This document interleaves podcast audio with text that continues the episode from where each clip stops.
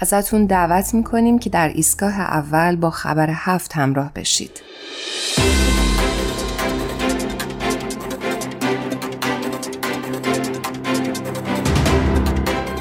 تیتر خبر هفته امروز هست پژواک بیعدالتی رویدادی جهانی در گرامی داشته ده زن بهایی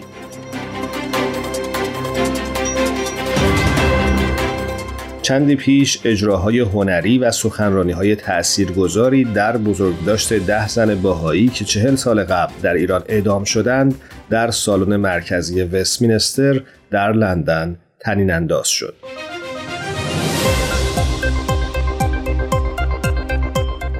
این مراسم بزرگداشت جهانی بخشی از کمپین داستان ما یکیست بود کمپینی یک ساله که یاد و خاطره ده زن باهایی رو گرامی میداره و های جاری برای برابری جنسیتی در ایران رو مورد توجه قرار میده.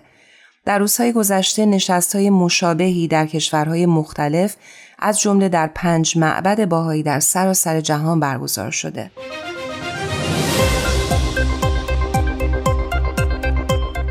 میزبانان این نشست جامعه جهانی بهایی BIC و دفتر روابط عمومی باهایان بریتانیا بودند که 150 شرکت کننده از جمله مقامات دولتی، مقامات سازمان ملل متحد، نمایندگان سازمانهای جامعه مدنی بین المللی، مدافعان برجسته حقوق بشر و روزنامه‌نگاران از چندین کشور رو گرد هم آوردند.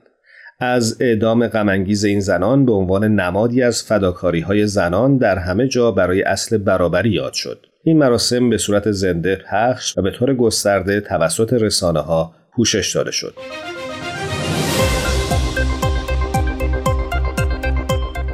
بخشی از مستندی ساخته رادیو فردا با عنوان پیش از سپید دم در اشاره به زمان اعدام این زنان در این مراسم پخش شد.